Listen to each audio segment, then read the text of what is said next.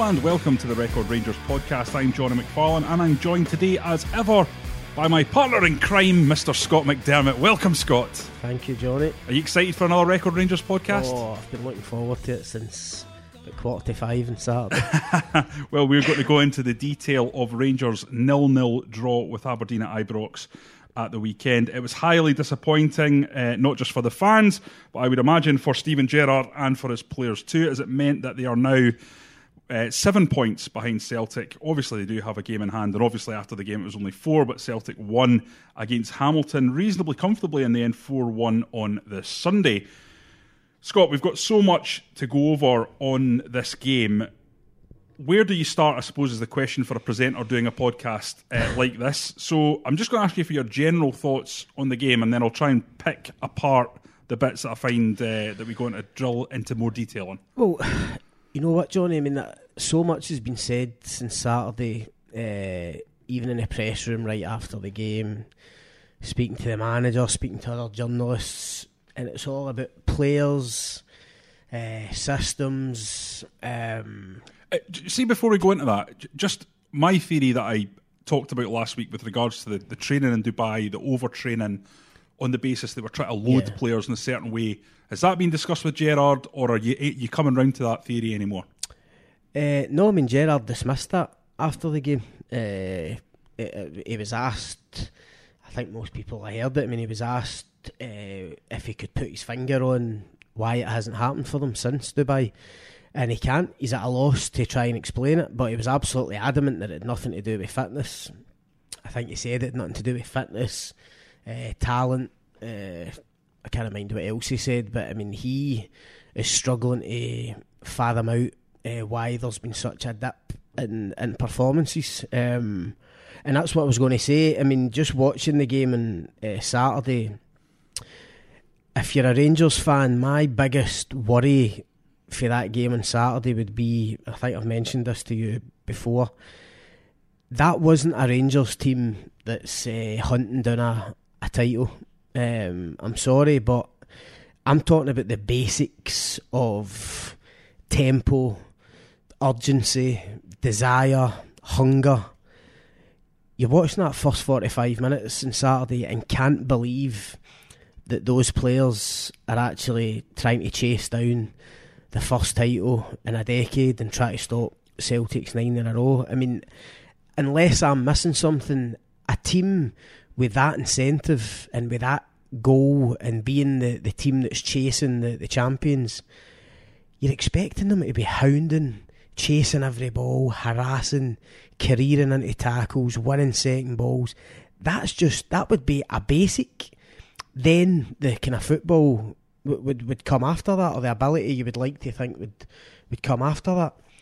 I thought, no, for the first time uh, in in recent games, it was slow, it was uh, laboured, it was lethargic. It's, it's a regression back to last season and this struggle to break down teams who, Yeah. who play deep. Now, I, I don't actually think that's fair on Aberdeen to start talking about the low blocking stuff because although they were very defensive at times, they hit very, very well on the break. Yeah. They were a real threat going forward, and another day, Rangers could quite easily have lost that game. Yeah, but that, but that was the danger when you watched the Ross County and the St Mirren games at home. Rangers played the exact same way, but they got they just got over the line, no, with a one 0 and a two 0 because, with all due respect to St Mirren or Ross County, no, they're not that they're not that great. So you knew that if Rangers continued to play that way, the first time they came up against a better side, i.e. Aberdeen, they were going to struggle because not only could they no break Aberdeen down, at one end they were uh, giving away chances at the other end. And you're right. I mean, Aberdeen could have easily left there um, with a full three points, which are, which would have been a disaster for Rangers. Um, never mind getting a draw. Let's talk about the defending. Niko Katic had a really, really poor first half. Now, he's a fan's favourite, and with good reason, because he's wholehearted, he gets stuck in, and he's a, he's a good defender, a good young player who's going to have a big future at the club. But there was two instances yesterday, well, sorry, on Saturday, um, where he did not cover himself in glory. The first one, he found himself trying to cover Borna Barisic, and he's out on the wing, where any manager would say you don't want your centre half. Yep. He's going up one on one against Niall McGinn, who's got quick feet Yep. and pace. skinned. He got skinned, delicious ball in by Niall McGinn, and, and I don't know how Cosgrove hasn't put that away. That should be 1 0 Aberdeen. The second one, though, Scott, is the more troubling one. Yeah. Because it does speak to this mentality thing you've been talking Yep. about, about this sort of lackadaisical approach, not being aware of who's around you, and in such a critical position on the pitch. Yeah. And he's robbed of the ball by Cosgrove, and it's only Allan McGregor's quick thinking allied to Sam Cosgrove, Sam Cosgrove's terrible touch Yeah. that, that means that the Rangers don't go a goal down at that point. Yeah, and listen, there were other instances with Katic as well that no wouldn't even have made the highlights. It was sloppy all day. It was worrying. Uh, I'm a big fan of his. I think he's he's done really well since he got back in the team. He's a he's a big threat for for set pieces, but that was a worrying performance for Katic and Gerrard.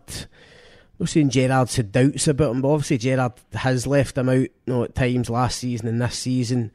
You know, he sees him as a still a young, developing centre half, and I don't think that performance well, certainly wouldn't have helped Katic uh, in terms of in his manager's mind, because I think Gerrard knows that he's got performances like that in him. Sadly, at this stage in his career. Um, and I thought that was just symbolic of Rangers' whole performance. He kind of kind of typified it. Uh, and I know I mentioned to you the other night, and it might seem a wee bit knee jerk after one game, but I, I think clearly changes have to be made to this Rangers team now to try and get them up and running to get that spark again. To quote Steven Gerrard, and I would one of them. Uh, albeit in defence, I would look at uh, Edmundson coming in for Katic maybe, and the main reason for that would actually be to do with his distribution. Uh, I don't think Katic, we've spoken about it before, I don't think he's great coming out for the bat. I think he's a proper defender and he's aerially very good. But I think Edmundson can actually pick a pass uh, with, with either foot. Um, and I think where Rangers are now as a team, I mean, you talk about struggling to team uh, break teams down on the edge of the box. I mean, the best chance of the game on Saturday came from one pass for Goldson that split the Aberdeen defence. If you can come up with that quality, that can get you behind defences. That's where Rangers they are struggling to break teams down, but ultimately it's about the quality. They're getting into good positions, but it's the final pass, the final ball, the final decision. Um, and I just think in general, Edmundson coming in for Katic, even if it's just to have a look at Edmundson and see what he brings, I think it might be a positive change for them. Yeah, it also works as a punishment to say, listen, you, you Yeah, might have a three point, yeah, you might have a three point five million pound player who's out injured at the moment. That doesn't mean you're just an automatic pick for Yeah. this position. I've said it before. That's why Helander for me is ahead of Katic, and I'm a big admirer of Katic too. But he strides forward out of defence and breaks the lines. And in modern football, that's so important. And for Rangers, it's even more important. It's absolutely crucial because so often those lines are packed Yep. and so difficult to penetrate. Um, Scott, one thing I wanted to ask you about because you were at the game and I was sitting in the office. I was uh, I'm on the digital desk, so I'm covering the, the games as they come in. But the pitch looked really bad. What's going on with the Ibrox pitch? It's funny you should say that. When I walked into the gantry at Ibrox on Saturday, the first thing I said uh, to I think it was Gavin that was sitting sitting next Gavin to me. Berry. Yep, I said uh, the pitch looks terrible, and it reminded me of how Celtic Park Celtic Park looked under Brendan Rodgers at this around this point in the season. And I remember we asked uh, Brendan Rodgers about it after the game, and he actually went into a kind of rant about it. Uh, he wasn't he happy, and that actually instigated Celtic getting the new uh, the new pitch, which I think cost about two hundred grand to get this. Uh, is it a Desso pit? Desso pitch? I think it's a bit more than that. Yeah, um, and Celtic got it. Rodgers got his way with the board. It was a big thing for him. No, I'm not saying the the Rangers pitch is in that state or needs replaced at the minute, but it's just a small thing. Um, Listen, Rangers play this style where they're looking to make little triangles, Yep. passing into feet in tight areas. We've already talked about how they're trying to break through a packed defence.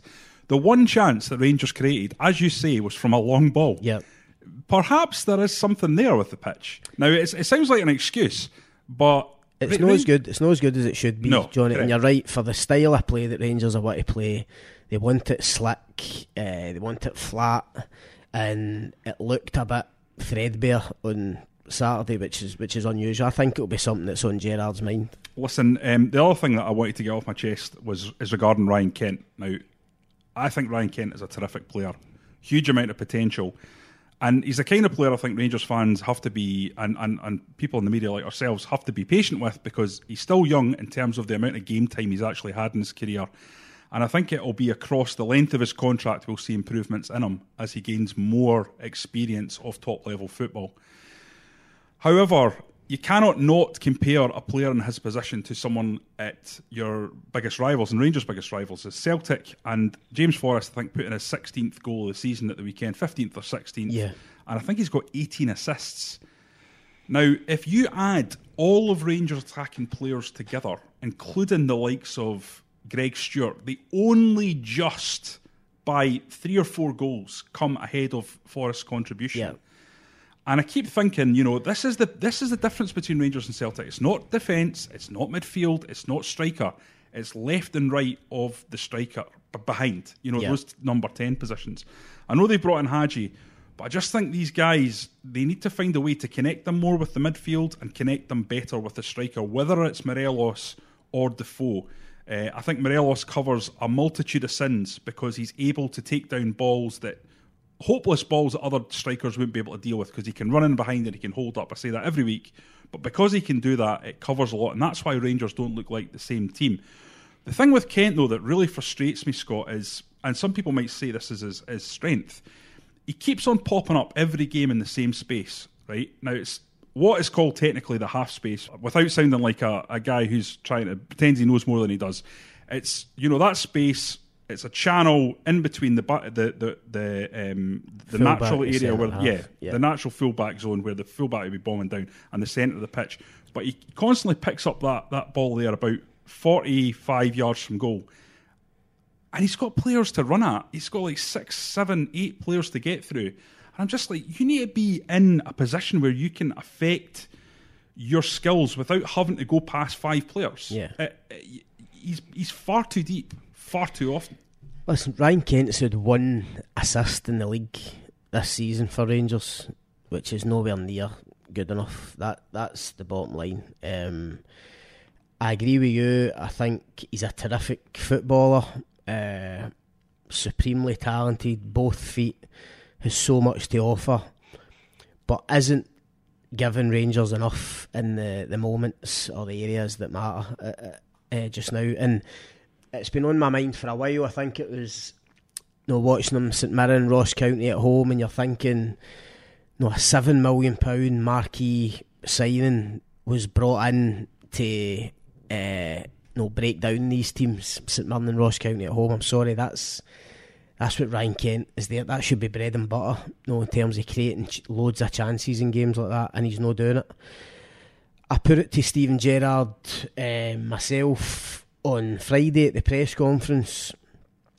Asked him whether Kent was giving them enough uh, and what his thoughts were on his current form, and he leapt his defence. Um, no, he couldn't have defended him anymore. He believes uh, that no, he, he says the coaching staff are happy with his numbers at the moment. Um, I think he's got six goals now in the league, which is what he got in the whole campaign last season. So I suppose from that point of view, you could argue he's doing a bit better. Um, I understand why Gerrard is defending him. I totally get it. No, he's the no, apart from Morelos, he's probably the star player. He's a guy that he's going to rely on heavily. Um, He's a big game player as well. yeah, he is. And listen, that's the one thing I can say about him. Celtic Park, he's turned up. No, all Firm games last season at, at Ibrox, he turned up. Scored a great goal at Tynecastle recently, even though he should have he should have had another one. Um, but I still think I agree with you. I don't think he's getting into the right areas. You think of the area where he picked the ball up in the old Firm game at Ibrox last season when he ran at Lustig, chops back and sets up Ryan Jack for the goal.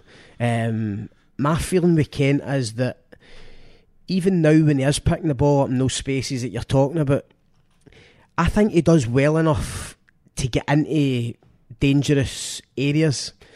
I think he's quick. I think he, he's good at running at people and dribbling and he gets past people. He feints really well, which buys him a bit of space.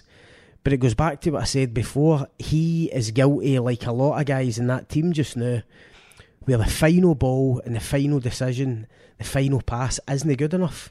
Ultimately, you, at some point, you need to say, where's the where's the quality in that final third? I think a lot of the time, Ryan Kent uh, just now still looks good on the eye when he picks the ball up in those spaces. He can still run it, guys. He can still get into good positions, but the final pass isn't there. Is there an argument that the bigger factor in all of this is James Tavernier's absence? Because Rangers look very lopsided when Borna Barisic is playing on one side and it's Matt Polster on the other. And Matt Polster is a better option in terms of attacking than uh, Matt, than Jon Flanagan is. Yeah. But when it's Tavernier and Barisic, teams don't know which one to go to. In fact, they can't go to either really because they know that if they go to one, the other one is, is just as strong. And, and, I, and I think that the, the James Tavernier being missing has had a profound effect on the way Rangers play that perhaps people haven't noticed or haven't taken account of in the past because he's always fit. Yeah.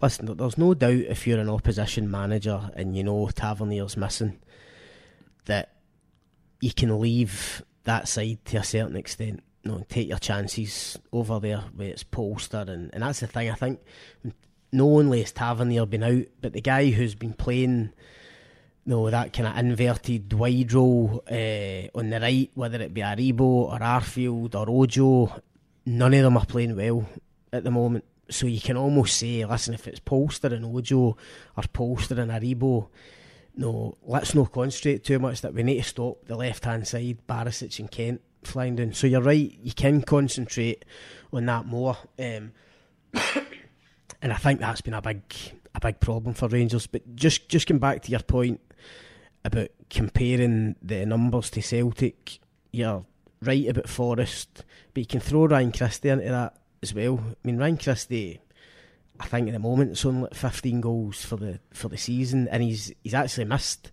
quite a lot of games either with injury or suspension or, or whatever. You know what I'm going to say about Ryan Christie though. He, he, where do you play Ryan Christie in Rangers setup?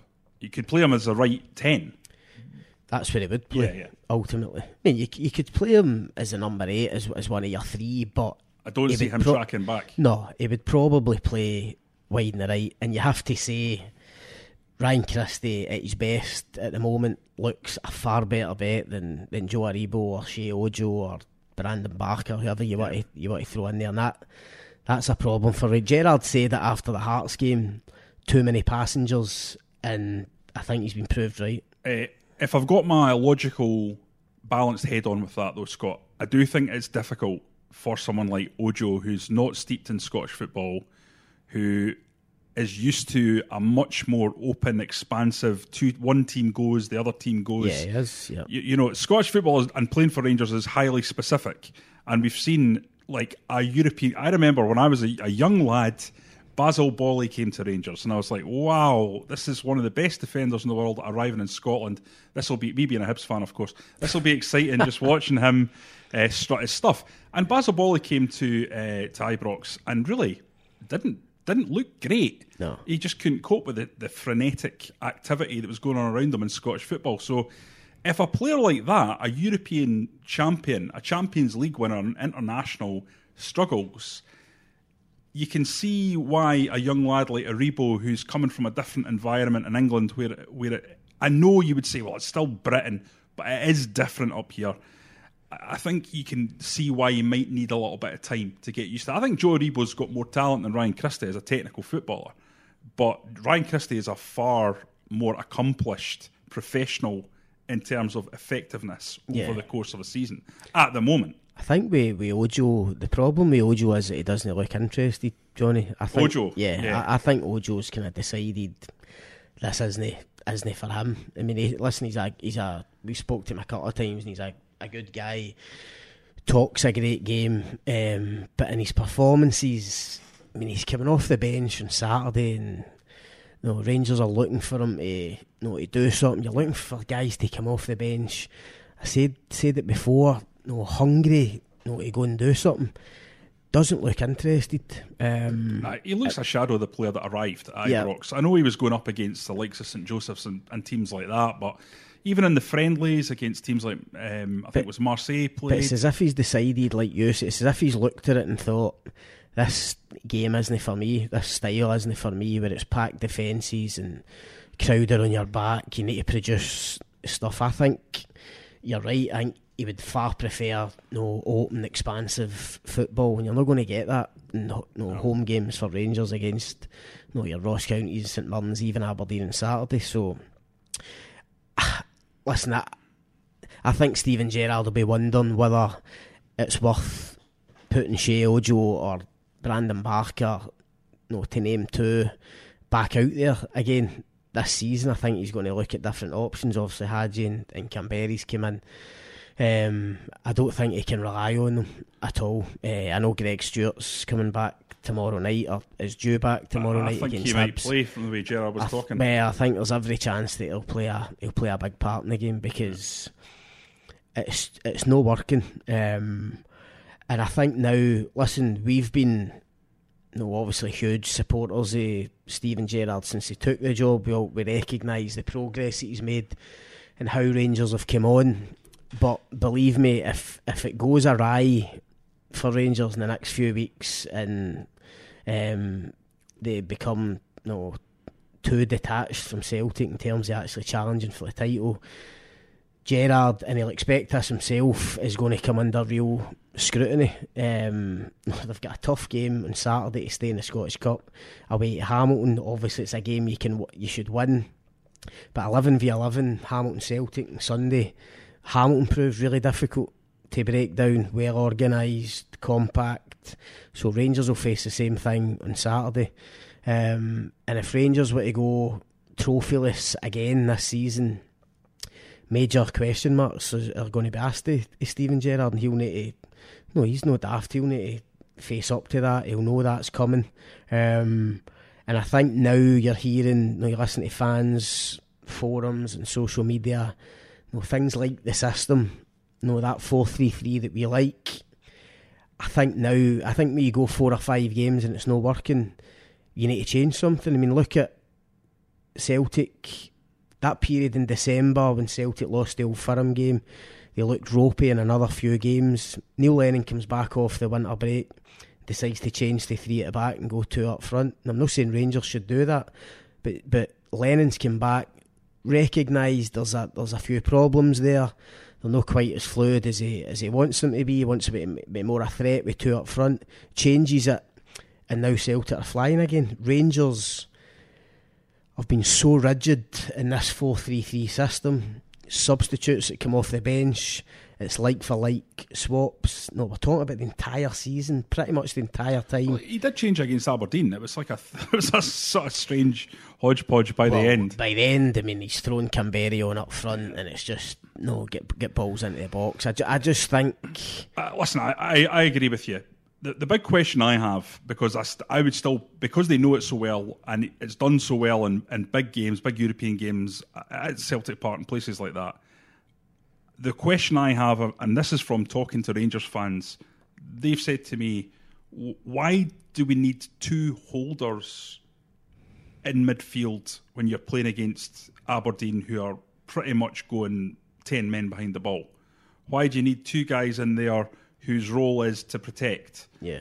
Um, and I think there does need to be an adjustment by Steven Gerrard. Listen, we, we've got a formation here that works for the big European games, for the big games against in Scotland. But when we're going up against this really well organised defence, I think something needs to be done in there to get one man further forward yeah. into the number 10 position. No, I th- Three tens almost. There's got to be tweaks to it, and that is small tweaks. You're right, but you're, even though Rangers don't play with two sitters, if you're playing with Davis as a sitter, and then you've got Kamara or Jack, whose natural instinct is to sit behind the ball, right? That's fair enough. I agree with you. I think that is too defensive at times against uh, teams that come in and sit in. But you can tweak it because now that you've got Hagi in, you could play Hagi in one of the positions. where his natural instinct will always be to go forward and try and create and you know, try and break lines and stuff. So I think that's a small tweak. I think what you touched on earlier, you can tell Ryan Kent forget about coming inside now as a as a number ten, or at least mix it up a bit and just see for ten minutes, just stay in the light, stay in the touchline draw the fullback across to the touchline, get him one and one, and get to the byline and get cutbacks or crosses in or whatever. Just change it up slightly because at the moment it's looking so repetitive and so samey eh, where the, no, the same problems are coming up again and again with the same players in the same positions that can't break down there's, the defence. There's a reason Derek McInnes comes to Ibrox every time with the same plan. Yeah. Right? It failed them earlier in the season. Yeah. And they were smashed. And I watched the game live. I was at that game. The, the, it failed them. But there is a reason he persists with it despite that failure. Yeah. It's because I think percentage wise, it works out for him. And I think we see that with his recent record Yeah. in Glasgow. I think it's something like Another thing I'd say, Jonny, and this goes back to my point right at the start about first half urgency and aggression and hunger, right? The best way to, or my view is the best way to, to beat these teams is to do it early. I think you have to come out of the traps flying. I think you need to take them by surprise. I think you need to almost shock them and go hell for leather at the start of a game because if you can get the early goal and get in front early, it changes the whole landscape of the of the game. It makes the opposition team come out, makes them change system or change style. It gives you the lead and something that you can then protect. I think if you start sluggishly, which Rangers have been so guilty of doing, um, not just this season, last season at times as well. But you look at these recent games, you know, these home games, uh, and obviously the Hearts away game as well. So sloppy, so sluggish, so slow. The longer it goes at nil nil, the more Aber- a team like Aberdeen can come into the game. Uh, no, they can sit even deeper. Um, the crowd start getting in Rangers back. It becomes more difficult for Rangers players to play. That's why I think I can't emphasise enough starting games with an urgency and with a hunger and with a desire to go and stamp your authority in a game and get in front and put the opposition under real pressure. When you're going for a title with 15, 16 games to go, whatever it is, absolutely crucial. And Rangers, for some reason, and to me it's unfathomable given what's at stake this season, just aren't doing it. Uh, are you concerned now that the title is essentially over? I know I look at it and I just think that although it's technically seven points, you've got that game in hand. But I think the psychological advantage that Celtic game gained from just knowing we've got a cushion there, Yeah. it's it's it's an enormous advantage. I think it's very tough now for Rangers, I must admit. I think it's dangerous to. Steven Gerrard did it for the first time post match on Saturday, maybe subconsciously. And he, he was factually right to say that there's still six points to play for in the Old Firm game. So it's almost like until the gap gets bigger than six points, we've still got a chance because there's two Old Firm games to go. It's a dangerous game to get in when you're when you're relying on no, we'll go and win the last two Old Firm games of the season. I mean, Celtic have proven already this season they can come to Ibrox and win. No, they can come and get a draw. Things might not go for you. I think it's going to be very the way Rangers are playing just now. It's going to be very tough for them, and I would go as far as saying that you're looking at Celtic's fixtures, and I know they've still got no your Aberdeens and Hearts and that to play, but Motherwell away, despite Motherwell's result on Saturday, Motherwell away will be a really difficult test for Celtic on Wednesday night. Rangers will get a test as well at home to Hibs. But I think psychologically, like you say, Rangers need Celtic to drop something quick just to put that bit of doubt in their minds, just to give them a wee, give Rangers a wee jolt. And it could come at Motherwell. I think if Celtic get away from, if they can come away from Motherwell with a win and keep that momentum going, I think it's going to be extremely, extremely difficult for Rangers. I, th- I think Celtic need to drop something on Wednesday night. Rangers need to beat Hibs, and it just gets them back in it. This has long been the problem with the Rangers, of course, is that you're looking at these games against teams that they should win, and you just think, well, that looks like a tough game. Yeah. But it looks like a tough game, but for Celtic, when they have the corresponding fixture, they tend to romp it. Yeah. So just as an example, I looked at my, my phone uh, on Sunday. I was doing stuff with the wife, and I noticed that Celtic were 1 0 down. And I just thought, well, they'll, they'll come back. back, yeah. And, and it, the game ticked on, and I was still looking at it. And I just thought to myself, there's absolutely no doubt in my mind that Celtic will go on to win this game at least 3 1. Yeah. Because they just have the firepower. And you saw with that substitution, triple substitution that Lennon made when he brought on, I think, Ryan Christie and Rogic and Hayes. Rogic. And he, I mean, that just tells you the firepower he's got available there. Yeah. Uh, and all these guys are proven Premier League player, Premiership uh, players Yeah. um, who can come on and have done it in the past and will do it again. And I think that's the problem. If you're at Rangers and you're bringing on Joe Aribo, who's in his first season, Yeah. it's just not. It's not quite the same. Yeah. Let- let's look ahead now to the the Hibs game. It's obviously going to be a massive encounter with loads of pressure because we know that if Rangers drop points unless Celtic match them and dropping those points, it's going to be extraordinarily difficult. It's not over Yeah. until the fat lady sings, until the points are, are, are on the board to say it's over. But it would be pretty much in most people's mind, minds the title would be done if if they were to drop points in that game. Hibs seem to be reasonably in good shape at the moment. They've had a couple of good signings uh, in the January window, and you get a sense that they are a club who are slowly but surely coming around to Jack Ross's methods and getting back on track after a spell Yeah. that was quite difficult for them. How do you think they'll approach this game? Because Ross set them up to go after Rangers, and they really suffered for it at Yeah. Easter Road. That plays into Steven Gerrard's hands. Do you see Jack Ross doing a, a Derek McInnes and going with a low block and trying to hit on the counter attack with, with the pace of someone like Martin Boyle? I was going to say possibly. I mean, Jack Ross is a clever guy. No, you'd like to think he would have learnt from mistakes. I don't think there's any doubt.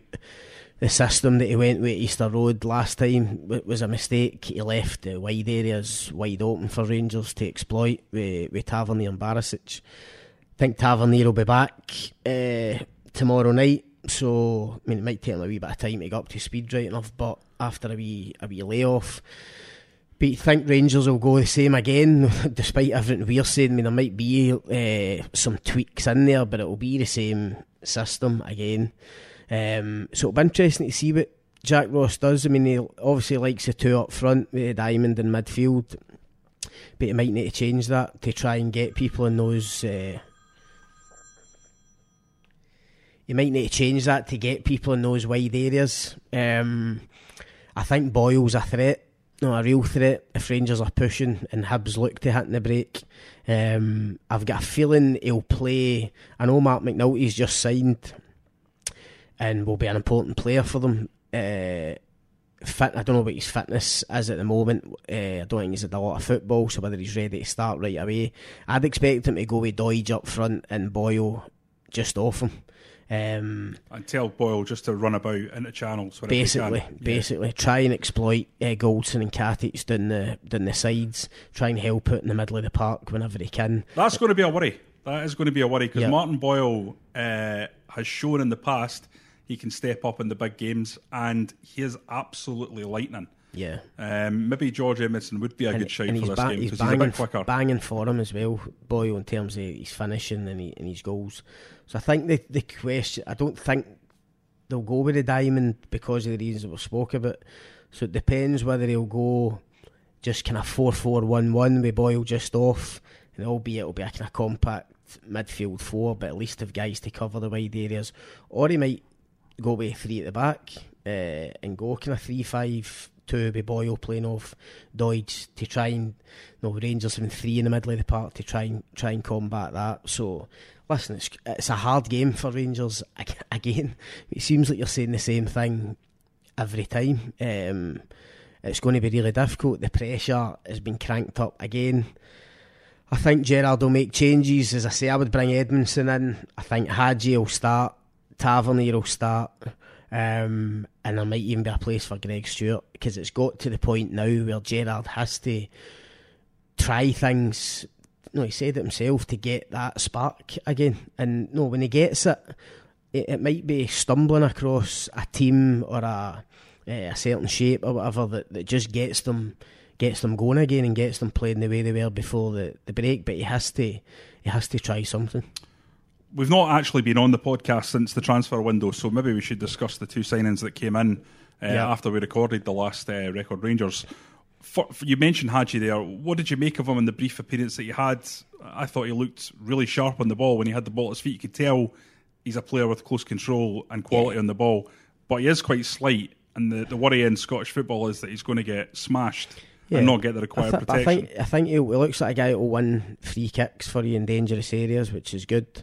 Um, Especially when he can convert them the way yeah, exactly. Um, the thing I liked about him, Jonny, it's just a small thing, but right away, you know, you're dealing with a, a talented boy. As I mean, he came on 13 minutes to go. No high pressure environment, fifty thousand fans on your back. I mean, he came on and instantly demanded the ball, which is now that's a great sign for a manager a coach you know, to throw a player on and see that for a young guy at 21 in his first game. You know, for him to demand the ball, that was the first thing. And secondly, just plays with his head up constantly. Um, and you know, good players always play with their, their head up. You know, they, to me, the kind of classic example is a guy like Barry Ferguson who came in very young and immediately he just knew because he just played with his head up, so confident in possession. Um, so Hagi looks as if he's got that confidence in his own ability. Uh, didn't look as if it was phased him. I thought even in the, f- the 15 minutes that he got, no, he got on the ball. He tried to try to make things happen, which is good. Um, no, he probably did more than, than Ojo did, and he get probably double the amount of time in the in the pitch. So that's why I expect him to start. I mean, we spoke to him after the game on Saturday. He clearly feels he's fit enough and ready Take him straight into the team and play. English, no worries with him. His English is terrific. English, no problem. Uh, he sat obviously and watched the majority of the game for the bench on Saturday, and he said he loved it. No, he loved the atmosphere. He loved the experience. He says it didn't surprise him in terms of the intensity of Scottish football. He says he'd watched a few games before. He was he was ready for it. He knows what to expect. So, I think no, it's getting to a critical point now for Steven Gerrard and Rangers. He's got to, I think he's got to throw him into the, the starting lineup. And have you got a spread lined up with his old da? Um, I haven't. I think a few guys have tried to get him. I've seen a couple of wee snippets of quotes. Um, I think he's a manager at his old. Yes, yeah. Had his old team into so. What a player he was, eh? Incredible. Aye, I mean, I, I was made to feel really old again on Friday at the press conference when we spoke to Borna Barisic, and he's uh, Barisic basically said he was too young to remember Gheorghe Hagi. I was like, Jesus. Yeah. Uh, so, listen, he's he's a talented young player who could play a you know, a kind of pivotal role for Rangers between now and the end of the season. But he's going to he's not to put too much pressure on him. He's going to need to do it pretty quickly. Okay, let's go into Kamberi now. Listen, we've this has been quite football detailed, so so you'll forgive us, listeners, to, to play about in the, the rough and tumble and the muck of Scottish football with uh, a wee discussion on his comments to Rangers TV and uh, subsequent Hibs fan reaction. It's quite strange to see a player so openly delighted yeah. to make a loan move when he's got a year left in his contract.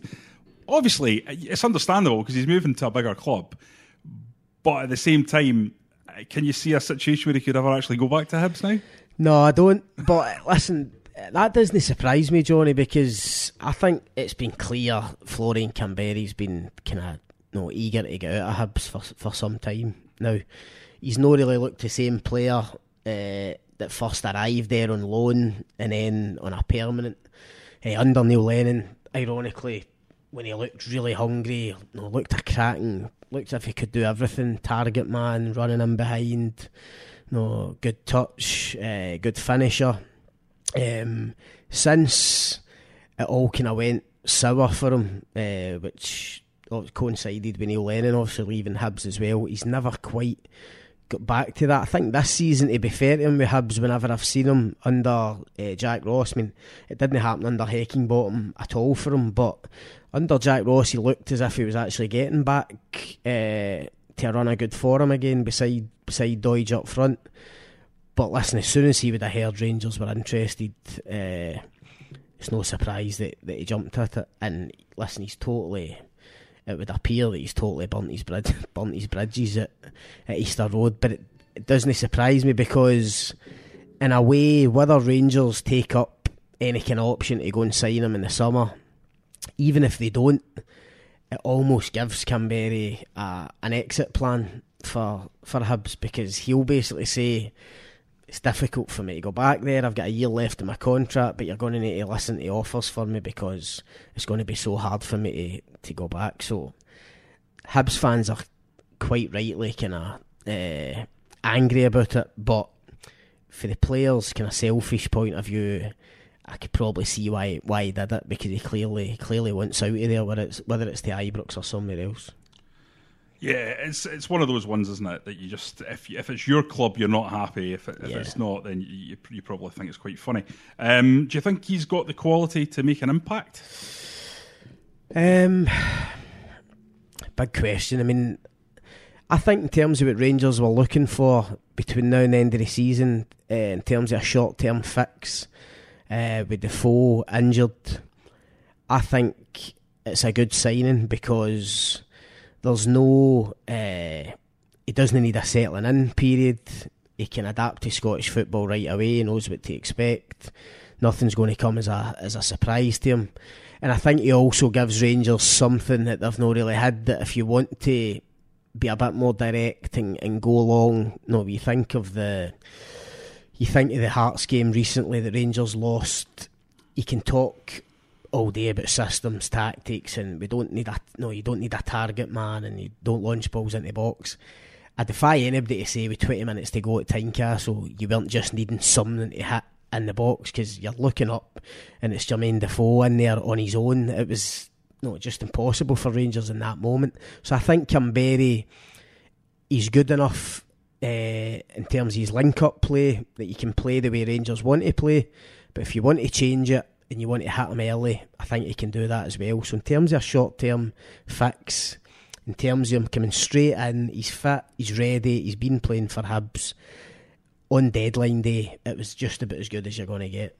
Okay, Scott, we're going to call it a day there. Um, thanks to, to, everyone for listening. If you want to continue the debate, you can contact me on Twitter at Jonny R. McFarlane. You can contact Scott at Scott McDermott8. If you were so inclined, we would really like it if you went onto iTunes and gave us a five star review, as this helps us get to as many listeners as possible. Until next time, thanks for listening.